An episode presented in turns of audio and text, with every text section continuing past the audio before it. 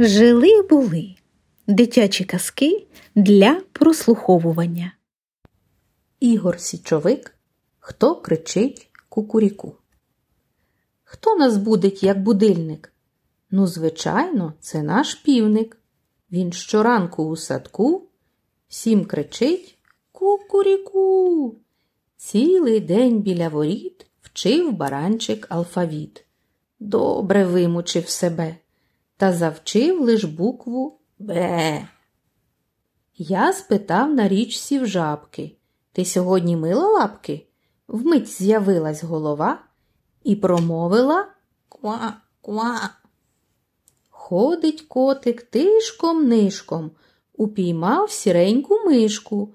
Вгору він хвоста підняв і промовив гордо.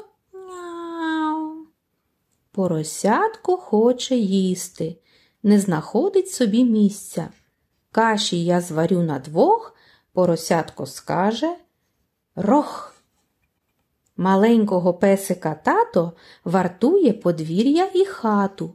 Всю ніч йому син помагав, як тато вигукував Гав.